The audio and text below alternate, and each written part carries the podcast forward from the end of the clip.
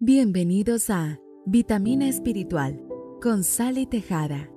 Abre tu corazón y descubre lo que Dios tiene para ti hoy.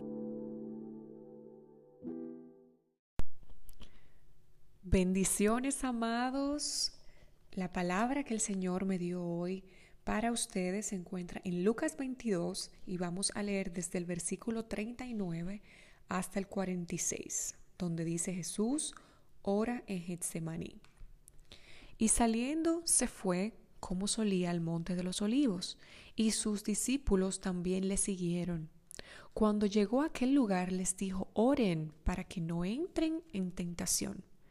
Y él se apartó de ellos a distancia como de un tiro de piedra, y puesto de rodillas oró diciendo, Padre, si quieres, pasa de mí esta copa, pero no se haga mi voluntad, sino la tuya y se le apareció un ángel del cielo para fortalecerle, y estando en agonía, oraba más intensamente, y era su sudor como grandes gotas de sangre que caían hasta la tierra.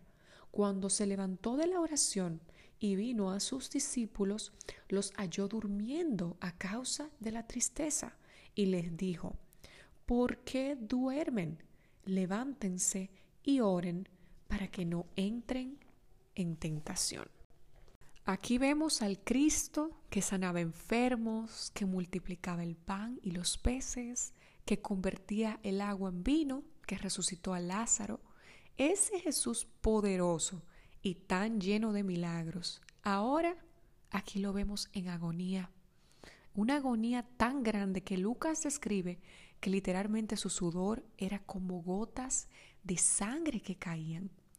¿Te puedes imaginar qué dolor y qué angustia tan grande pudo haber experimentado Jesús para que su sudor fuera como sangre? Tuvo que haber sido muy grande y tal vez muchos dirán, pero él ya sabía que esto iba a pasar, que iba a ser crucificado. ¿Por qué entonces estaba tan angustiado? Debemos recordar que Jesús era 100% Dios, 100% hombre. Las mismas angustias y temores los mismos sentimientos que experimentamos, Jesús también los experimentó. Solo tenía 33 años. Nadie quiere morir tan joven, y mucho menos en la forma que él tuvo que morir. Pero fíjate un detalle muy importante. Dice que en ese momento fue a donde él sabía que iba a recibir fuerzas. Fue a donde él sabía que podía ser ayudado en ese momento tan difícil. Mientras los discípulos dormían, Jesús oraba. Hay quienes en momentos donde deben orar están durmiendo. ¿Qué haces tú cuando llegan momentos difíciles a tu vida? ¿Te vas a dormir o te vas a la presencia del único que puede ayudarte y brindarte fortaleza en medio de tu tribulación? Mira cómo dice en el versículo 4 que se le apareció un ángel. ¿Para qué? Para fortalecerle. El ángel no vino sino hasta que Jesús se apartó en oración. No se le apareció a los discípulos cuando dormían, sino solo aquel que estaba haciendo lo que debía hacer en el momento de angustia. Otro punto importante aquí es ver cómo en el versículo 42 Jesús le dice, Padre, si quieres, pasa de mí esta copa. Cuando Jesús dice, pasa de mí esta copa, la copa de la que él habla no es una copa literal, sino que estaba refiriéndose al dolor y al sufrimiento que estaba a punto de experimentar, no solo en la crucifixión, sino también por la separación de su padre. Él nunca había estado separado de su padre. Al momento en que Jesús decide entregarse voluntariamente, todos nuestros pecados estarían sobre él. Y como Dios es santo y no puede estar en presencia del pecado, Dios se apartó de Jesús, porque en ese momento ya no era solo su hijo, sino que todos los pecados de la humanidad estaban en ese momento sobre Jesús. Es por esa razón que en un momento cuando Jesús estaba en la cruz, exclama, Padre, ¿por qué me has abandonado? Entonces en ese momento de desesperación y de dolor, a Jesús como que se le sale un poco lo humano. Y parafraseando le dice, Padre, si es posible, no permita que esto me pase, no permita que yo atraviese por esto. Pero aquí Cristo nos da una gran lección. Porque inmediatamente dice, ah, espérate papá, pero que no se haga mi voluntad sino la tuya.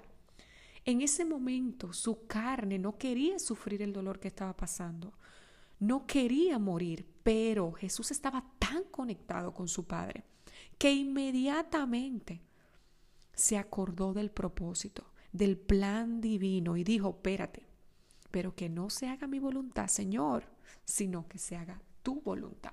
Había un propósito para ese sufrimiento. Había un plan. Y por supuesto que si Jesús le daba la gana en buen dominicano, o si él quería, él podía abortarlo y decir, no lo voy a hacer. Pero él sabía muy bien que la salvación de la humanidad estaba en juego. Sabía que si no lo hacía, no podríamos nosotros ser salvos. Era la única vía para la restauración de la humanidad, para la redención de nosotros. A pesar de que su carne quería renunciar, su mirada estaba puesta en la meta. Él sabía muy bien que esa angustia y ese dolor no duraría para siempre y que al final era un final glorioso. Amado, amada, tú que me estás escuchando, eso que tú estás pasando ahora, aunque tú no lo entiendas, tiene un propósito. Cuando estamos con Dios, nada de lo que llega a nuestra vida es coincidencia, ni es en vano. Él tiene un plan y es experto en sacar victoria del caos. Del dolor es experto en sacar alegría.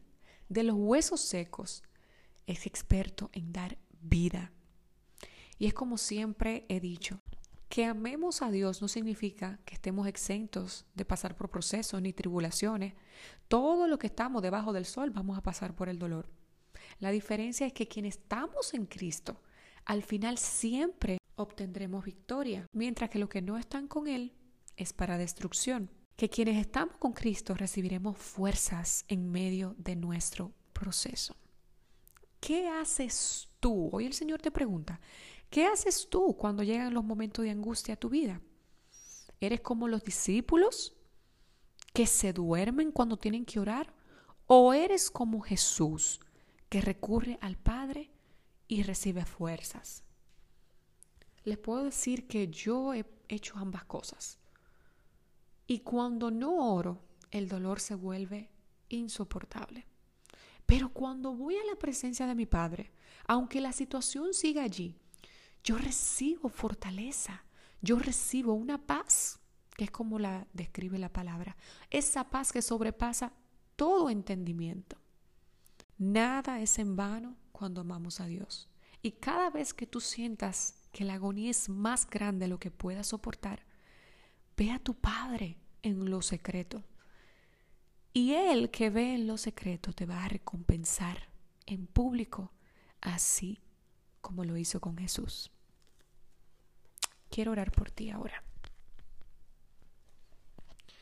Señor, gracias, gracias Dios mío, gracias Padre hermoso, gracias Papito precioso por este tiempo tan hermoso, tu palabra preciosa, Señor. ¿Qué sería de nosotros sin tu palabra? ¿Qué sería de nosotros sin ese sacrificio que hizo Jesús?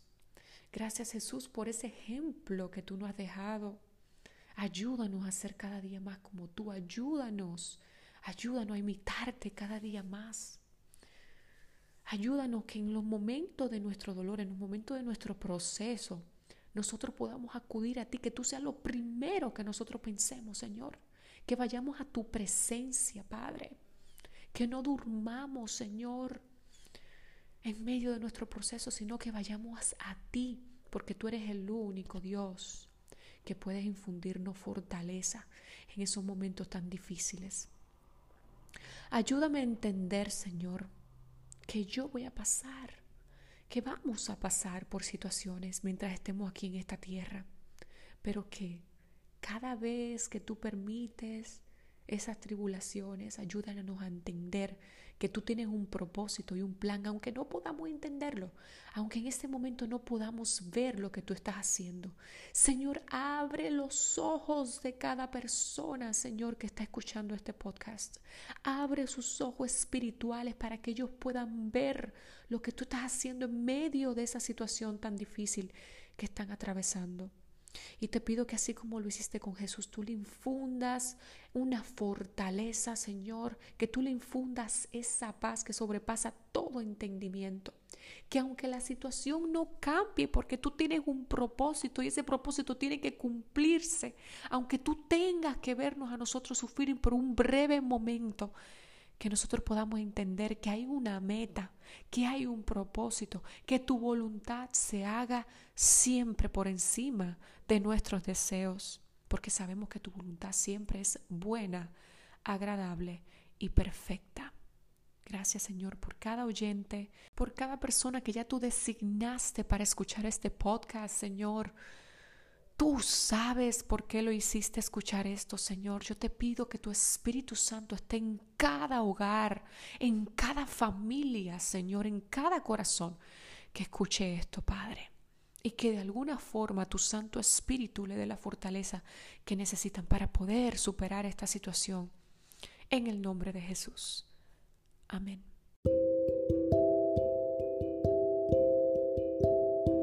Si este podcast fue de bendición, compártelo en tus redes sociales. Recuerda que tienes una cita con Sally Tejada, aquí en Vitamina Espiritual.